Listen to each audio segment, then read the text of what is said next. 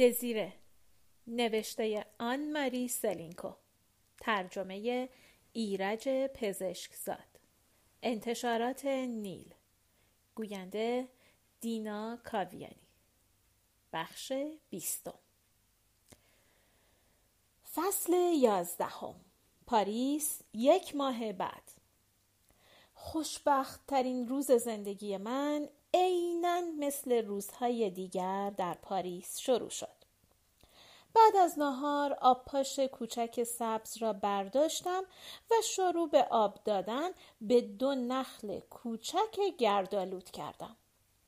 جولی این دو درخت را در گلدان از ایتالیا آورده و در اتاق غذاخوری جا داده است. ژوزف و جولی روبروی یکدیگر سر میز نشسته بودند.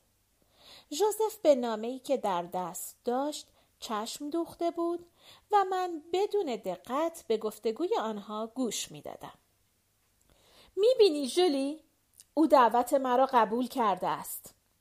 جولی گفت خدایا هیچ چیز حاضر نکرده ایم. غیر از او چه کسانی را می‌خواهی دعوت کنی؟ لابد باید چند تا خروس هم تهیه کنیم. برای اردوف هم ماهی تروت با سس مایونز لازم است. این روزها تروت فوقالعاده گران است.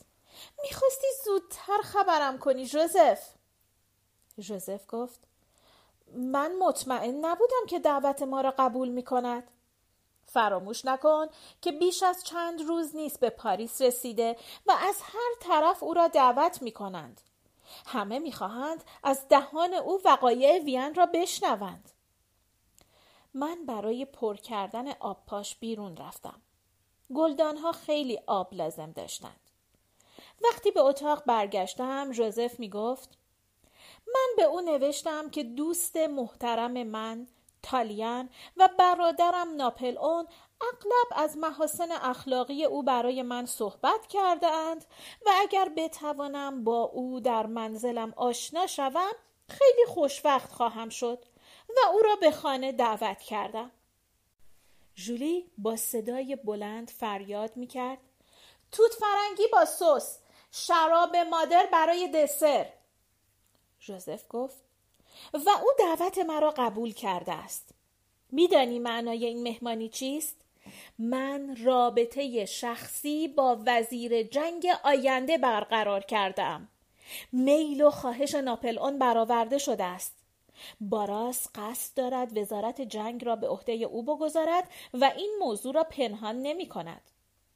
ناپل اون با شرر وزیر جنگ پیر کنونی هر کاری می‌خواهد می‌کند اما این مرد معلوم نیست چه نقشه هایی در سر دارد جولی باید غذا خیلی خوب و آبرومند باشد و جولی گفت غیر از او چه کسانی را دعوت می‌کنی؟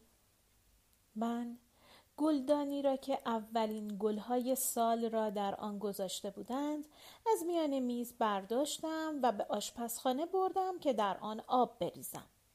وقتی برگشتم جوزف می گفت بهترین راه حل این است که این مهمانی خیلی خصوصی و فامیلی باشد.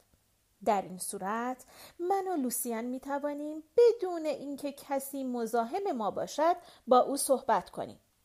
پس فقط ژوزفین، لوسیان، کریستیان، من و تو در این موقع نگاهش به من افتاد و اضافه کرد و دزیره خودتان را خوب آرایش کنید و قشنگترین لباسهایتان را بپوشید امشب به وزیر جنگ آینده فرانسه معرفی می شوید. این مهمانی های خصوصی که جوزف عادت دارد به افتخار یک نماینده مجلس، یک وزیر یا یک سفیر بدهد مرا فوقالعاده خسته می کند. معمولا این مهمانی های فامیلی را جوزف فقط به این قصد می دهد که از اسرار پشت پرده سیاست مطلع شود و فوراً به وسیله پست خبر آنها را برای ناپل اون که در راه مصر است بفرستد. تا حالا پست تازه سفارت به جوزف ندادند. مثل اینکه علاقه دارد در پاریس کانون وقایع سیاسی بماند. در انتخابات گذشته از جزیره کورس به عنوان نماینده مجلس انتخاب شده است. زیرا از بعد از فتوحات ایتالیا اهالی جزیره به وجود ناپل اون فوقالعاده افتخار می کنند. لوسیان هم مستقلا از جزیره کورس خود را کاندیدای نمایندگی کرده و به عنوان نماینده شورای سنسان که مجلس دوم ماست انتخاب شده است. از بعد از حرکت ناپل اون به اتفاق کریستیان در پاریس مقیم شده است. مادام لستسیا برای آنها خانه کوچکی پیدا کرده است و زن و شوهر با حقوق نمایندگی مجلس هر طور هست زندگی را میگذرانند. وقتی به او گفتند که ناپل اون میل دارد که او دختر مهمانخانه دار را طلاق بدهد به قهقه خندید و گفت این برادر نظامی من مثل اینکه دیوانه شده است. چه عیبی روی کریستیان من می‌گذارد؟ ژوزف برای او توضیح داد. عیب او به نظر او مهمانخانه پدرش است. لوسیان با خنده جواب داد.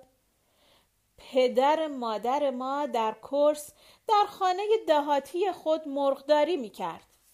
تازه خانه دهاتی او خیلی کوچک و محقر بود. بعد چینی به پیشانی انداخت و خیره در چشمهای ژوزف نگاه کرد و گفت ناپل آن که ادعای جمهوری خواهی می کند واقعا افکار غریبی دارد روزنامه ها تقریبا هر روز نطخهای لوسیان را چاپ می کنند. این جوان لاغر با موهای بور سیر و چشمهای آبی پرهیجان ناطق بزرگی شده است. درست نمی‌دانم که آیا او از این مهمانی های خصوصی که برای برقراری روابط در منزل ژوزف برپا می شود خوشش می آید و یا فقط برای اینکه ژولی از او نرنجد دعوتشان را قبول می کند. من مشغول پوشیدن پیراهن ابریشمی زرد رنگم بودم که ژولی آهسته وارد اتاقم شد. بعد از گفتن مقدمه همیشگی صحبتش خدا کند آبروریزی نشود روی تخت خواب من نشست و گفت موهایت را با روبان ببند روبان به تو خیلی خوب می آید. در حالی که در جعبه محتوی شانه ها و روبان ها می گشتم گفتم چرا؟ میدانی که میان مهمان ها کسی نیست که مورد توجه من باشد. جولی گفت ژوزف شنیده است که این وزیر جنگ آینده معتقد است که جنگ مصر ناپل اون دیوانگی محض است و دولت نبایستی به او اجازه این حرکت را می‌داد. من بدون علت فقط از سر کچخلقی تصمیم گرفتم به زلفم روبان نزنم. فقط موها را به طرف بالا شنه کردم و زیر لب گفتم این مهمانی های سیاسی برای من فوقالعاده کسالت آور است. ژوزفین ابتدا نمی‌خواست بیاید. ناچار ژوزف شخصا پیش او رفت و برایش توضیح داد که دوستی او با این مرد که قدرتش روز به روز بیشتر می شود برای ناپل اون فوقالعاده اهمیت دارد. وقتی به خانه برگشت گفت ژوزفین قصد داشت با چند نفر از دوستانش به خانه‌ای که در ملمزون خریده است برود و یک پیکنیک ترتیب بدهد. من در حالی که مشغول تماشای شفق آبی رنگ پریده بودم گفتم واقعا حق دارد در هوای به این خوبی از پنجره باز عطر گلهای تیول به مشام می رسید. چیزی نمانده بود که این مهمان ناشناس را لعن و نفرین کنم. پایین کالسکی ایستاد و ژولی در حالی که برای آخرین بار می گفت خدا کند آبروریزی نشود بیرون دوید. من به هیچ وجه میل نداشتم پایین بروم و قیافه مهمانان را ببینم. اما وقتی صداهای درهم و مبهم عده زیادی از پایین به گوشم رسید فکر کردم که همه مهمانان آمدند و شاید جولی فقط منتظر من است تا مهمانان را به اتاق غذاخوری دعوت کند. از جا بلند شدم. فکری به خاطرم رسید. من می توانستم در تخت خواب دراز بکشم و بگویم که سرم درد می کند. اما این فکر دیر به خاطرم رسیده بود. دستم روی دستگیره در اتاق پایین بود. در را باز کردم. مهمان ما پشت به در داشت. ولی طولی نکشید که او را شناختم. قد خیلی بلند. اونیفرم آبی سیر. سردوشی های طلایی روی یک دستمال گردن پهن به رنگ پرچم جمهوری. ژوزف و جولی، ژوزفین، لوسیان و زنش کریستیان در اطراف او نیم دایره تشکیل داده بودند و هر یک گیلاسی به دست داشتند.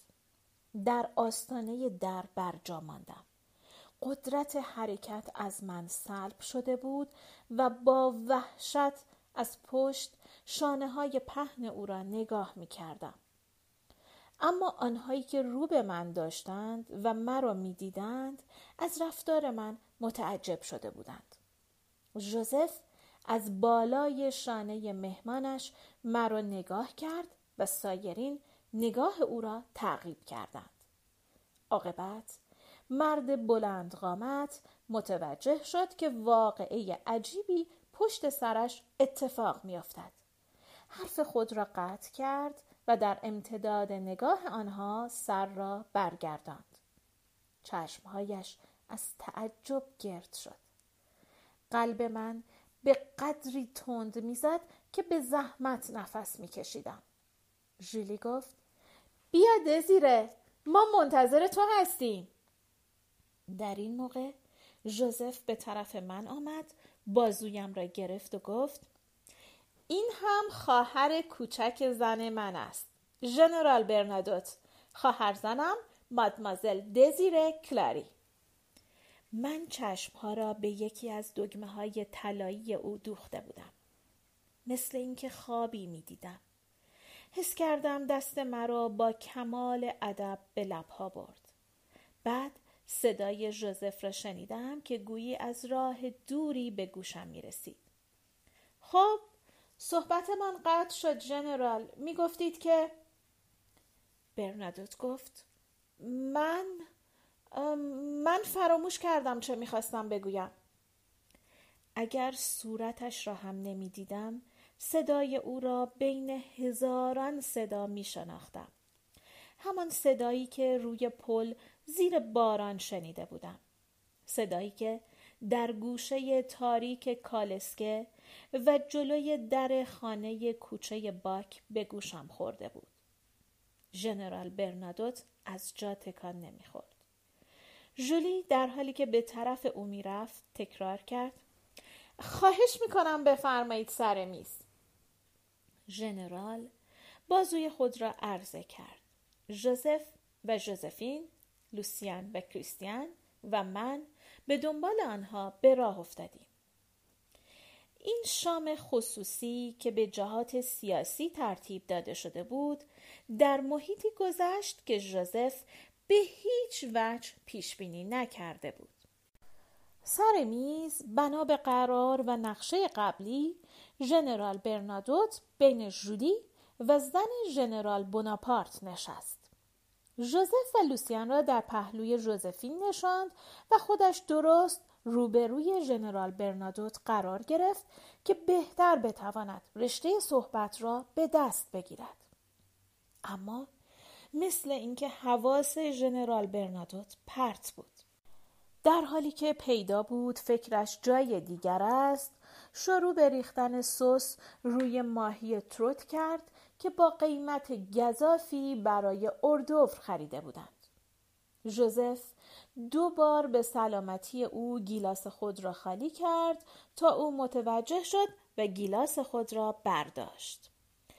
از قیافش پیدا بود که در بحر افکارش غرق شده است مثل اینکه سعی می کرد آنچه را که چند سال پیش در سالن مادام تالیان شنیده بود به خاطر بیاورد ناپل آن نامزدی در مارسی داشت. این نامزد دختر جوانی بود که جهیز قابل ملاحظه ای داشت. برادر او با خواهر این دختر ازدواج کرده بود. ناپل اون نامزد پولدار را ترک کرده بود. ژوزف ناچار شد سه بار او را صدا بزند تا متوجه شود که ما می‌خواهیم جامهای خود را به سلامتی او بلند کنیم. با عجله گیلاس خود را برداشت و ناگهان به ژولی گفت خیلی وقت است که خواهر شما به پاریس آمده؟ سوال به قدری ناگهانی بود که ژولی تکانی خورد و درست نفهمید مقصود او چیست. ژنرال با سماجت سوالش را تکرار کرد. شما هر دو اهل مارسی هستید. اینطور نیست؟ می‌خواهم بدانم خیلی وقت است که خواهر شما به پاریس آمده است؟ افکار ژولی منظم شده بود. نه فقط چند ماه است. این اولین اقامت او در پاریس است و از پاریس خیلی خوشش آمده. اینطور نیست دزیره؟ من مثل شاگرد مدرسه ای که به معلمش جواب می دهد گفتم پاریس شهر خیلی قشنگی است. ژنرال چشمکی زد و گفت البته وقتی باران نمی آید. کریستیان دختر مهمانخانهدار سن ماکسیم با هیجان گفت حتی وقتی باران می آید هم قشنگ است. برنادوت با لحن جدی گفت حق با شماست خانم. ژوزف کم کم نگران شده بود. وزیر جنگ آینده را برای این به خانهاش دعوت نکرده بود که با او راجع به خوبی و بدی هوا صحبت کنند. با لحن معناداری گفت دیروز از برادرم ناپل آن یک کاغذ داشتم. اما مثل اینکه این موضوع مورد علاقه و توجه برنادوت نبود. ژوزف ادامه داد. نوشته است که مسافرت طبق نقشه تعقیب می شود و تا حالا ناوگان انگلیسی زیر فرمان نلسون متعرض او نشده است.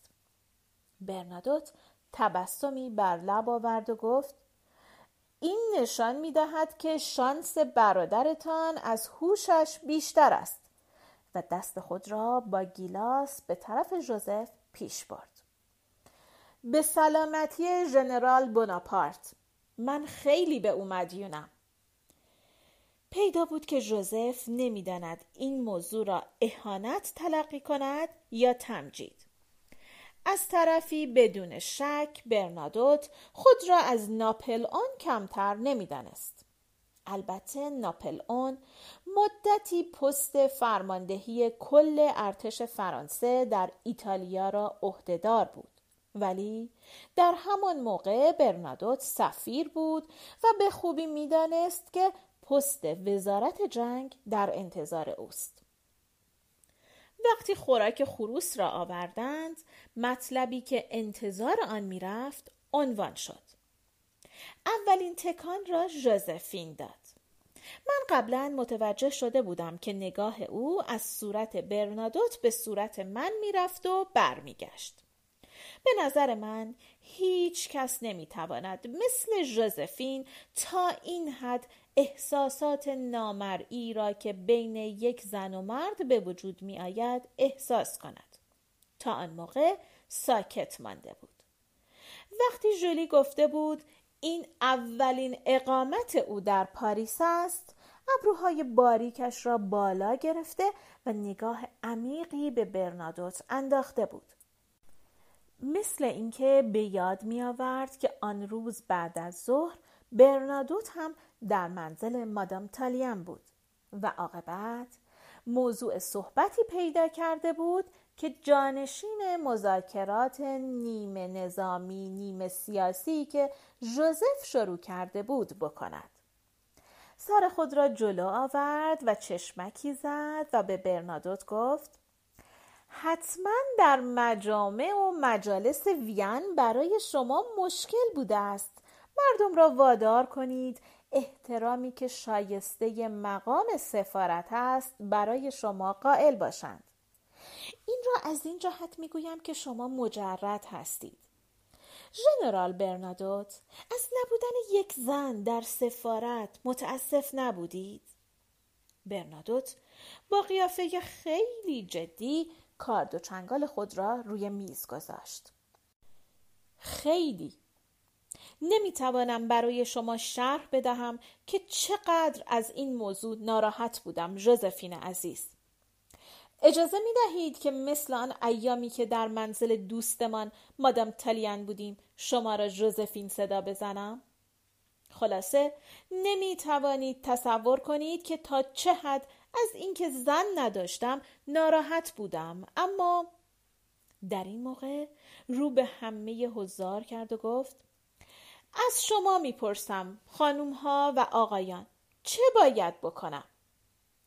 کسی نمی‌دانست که جدی حرف می‌زد یا شوخی می‌کرد.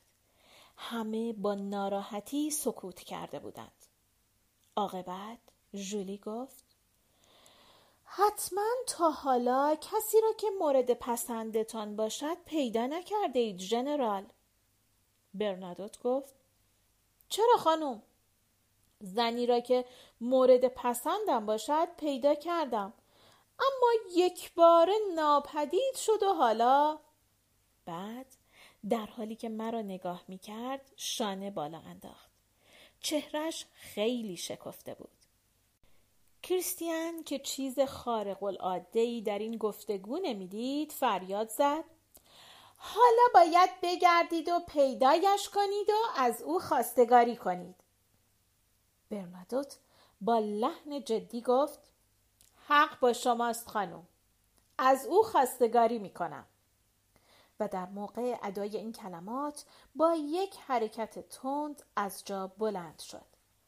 صندلی خود را عقب زد و ژوزف را نگاه کرد آقای ژوزف بناپارت من با کمال افتخار خواهرزنتان مادمازل دزیر کلاری را از شما خواستگاری می کنم. سپس در حالی که نگاه خود را همانطور به ژوزف دوخته بود به آرامی بر جا نشست. ژوزف گفت من خوب نمی‌فهمم چه می‌خواهید بگویید ژنرال برنادوت. جدی حرف می‌زنید؟ برنادوت گفت بله خیلی جدی.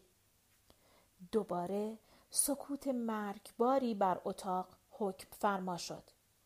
عاقبت ژوزف سکوت را شکست و گفت من من خیال می کنم که باید به دزیره فرصت بدهید به پیشنهاد محبت آمیز شما فکر کند. برنادوت گفت من به او به اندازه کافی فرصت دادم آقای بناپارت ژولی با صدای لرزان گفت شما تازه با او آشنا شده اید. من سر را بلند کردم. من از صمیم قلب حاضرم با شما ازدواج کنم ژنرال برنادوت. آیا این صدا از من بود؟ صدای افتادن یک صندلی شنیده شد. من دیگر نمی توانستم این صورتهای کنجکاو و متعجب را تحمل کنم. نمی‌دانم چطور از اتاق غذاخوری خارج شدم. یک بار خود را در اتاقم در طبقه بالا روی تخت در حال اشک ریختن دیدم. بعد از چند لحظه در باز شد و ژولی وارد شد. مرا روی سینه فشرد و سعی کرد دلداریم بدهد. تو مجبور نیستی زن او بشوی عزیزم. گریه نکن. اینقدر گریه نکن. در حالی که های های گریه می کردم گفتم باید گریه کنم. نمی‌توانم جلوی گریم را بگیرم. آنقدر خوشبختم که مجبورم گریه کنم. با اینکه صورتم را با آب سرد شستم و پودر زدم وقتی پایین آمدم برنادوت تا مرا دید گفت یقینا باز هم گریه کرده اید مادمازل دزیره. روی یک کاناپه کوچک پهلوی ژوزفین نشسته بود. ژوزفین از جا بلند شد. روی یک صندلی کوچک نشست و گفت حالا باید دزیره پهلوی ژان باتیست بنشیند. من پهلوی او نشستم. بعد همه شروع به صحبت از این طرف و آن طرف کردند. مثل اینکه میترسیدند دوباره سکوت برقرار شود. ژوزف بطری های شامپاین را که سر میز تمام نکرده بود به سالن برده بود. ژولی یک بشقاب دسر به دست هر یک از ما داد و گفت دسر را فراموش کرده بودیم دسر توت فرنگی که روی آن شراب مادر ریخته بودم به من کمک کرد که این لحظات حساس را تحمل کنم. بعد برنادوت که به هیچ وجه ناراحت نبود و چهرش از شعف و خوشبختی می درخشید رو به جولی کرد و با کمال ادب پرسید به نظر شما خانم مانعی دارد اگر من خواهر شما را به یک گردش کوتاه با کالسکه دعوت کنم؟ جولی گفت مانعی ندارد جنرال چه موقع میل دارید به گردش بروید؟ فردا بعد از ظهر؟ برنادوت گفت نه همین حالا؟ جولی با قیافه وحشت زده گفت حالا که خیلی تاریک شده است. واقعا شایسته نبود که یک دختر جوان به اتفاق یک مرد بعد از غروب با کالسکه به گردش برود. با وجود این من با تصمیم جدی از جا بلند شدم. یک گردش کوتاه جولی خیلی زود برمیگردیم. و از سالن خارج شدم. به قدری تند دویدم که برنادوت حتی فرصت نکرد از حضار اجازه بگیرد. کالسکه روباز او جلوی منزل ما ایستاده بود. سوار شدیم و در میان عطر گلهای تیول و رنگ آبی سیر شب بهاری به راه افتادیم. اما وقتی به مرکز شهر نزدیک شدیم روشنایی چراغها دیگر نمیگذاشت ستاره ها را ببینیم تا این موقع با هم حرف نزده بودیم کالسکه در خیابان کنار سن پیش می رفت و برنادوت ناگهان دستوری به کالسکه چی داد و کالسکه مقابل یک پل ایستاد. برنادوت گفت این همان پل است. پیاده شدیم و در کنار هم تا وسط پل پیش رفتیم. روی دیواره سنگی خم شدیم و به رقص عکس چراغهای پاریس در امواج چشم دوختیم. برنادوت گفت من چند دفعه به کوچه باک رفتم و در آن منزل سراغ تو را گرفتم. اما اهالی منزل حاضر نشدند اطلاعاتی به من بدهند. گفتم جرأت نکردند راجع به من صحبت کنند چون فهمیده بودند که من پنهانی از خانوادهام به پاریس آمده بودم وقتی به کالسکه برمیگشتیم بازوی خود را دور شانه من انداخت. سر من تا شانه او می رسید. برنادوت گفت تو آن موقع می گفتی که قدت برای من خیلی کوتاه است. گفتم و از آن موقع تا حالا کوتاهتر هم شدم. برای اینکه آن موقع کفش پاشنه بلند می پوشیدم. اما حالا پاشنه بلند از مد افتاده است. گرچه مهم نیست برنادوت گفت چه چیزی مهم نیست؟ گفتم که قد من کوتاه است گفت نه به هیچ وجه مهم نیست به عکس گفتم چطور به عکس او گفت از قد تو خوشم میآید در راه مراجعت گونه خود را به شانه او می فشردم. اما سردوشی هایش صورتم را می خراشند. زیر لب گفتم این سردوشی ها خیلی ناراحت کننده است. با ملایمت خنده ای کرد. می‌دانم که تو چشم دیدن ژنرال ها را نداری. ناگهان به یادم آمد که او پنجمین ژنرالی بود که از من خواستگاری می کرد. ناپل اون، ژنو، مارمون، دوفو. سعی می کردم خاطرات گذشته را از مغز بیرون کنم. صورتم را به سردوشی های زبر ژنرال برنادوت می فشردم. وقتی به خانه برگشتیم همه مهمانان به خانه هایشان برگشته بودند. ژوزف و جولی به استقبال ما آمدند. ژوزف گفت امیدوارم بعد از این اغلب شما را در این خانه ببینیم ژنرال. من گفتم هر روز اینطور نیست؟ کمی مکس کردم و دوباره پرسیدم اینطور نیست ژان باتیست؟ برنادوت به ژوزف گفت ما تصمیم گرفته ایم که خیلی زود عروسی کنیم.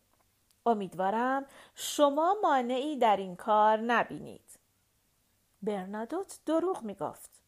ما حتی یک کلمه از عروسی صحبت نکرده بودیم. اما دلم می‌خواست اگر ممکن بود در همان لحظه ازدواج می کردی. برنادوت گفت فردا شروع به جستجوی یک خانه می کنم و به محض اینکه خانه کوچکی که مورد پسند دزیره باشد پیدا کنم ازدواج می کنیم.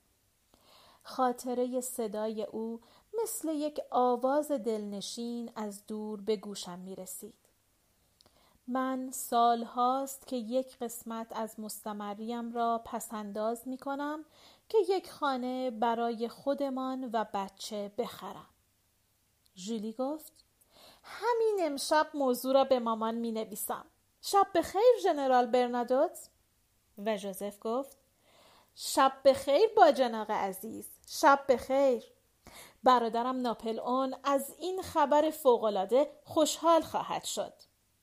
به محض اینکه ژوزف با من و ژولی تنها ماند گفت هیچ سر در نیاوردم.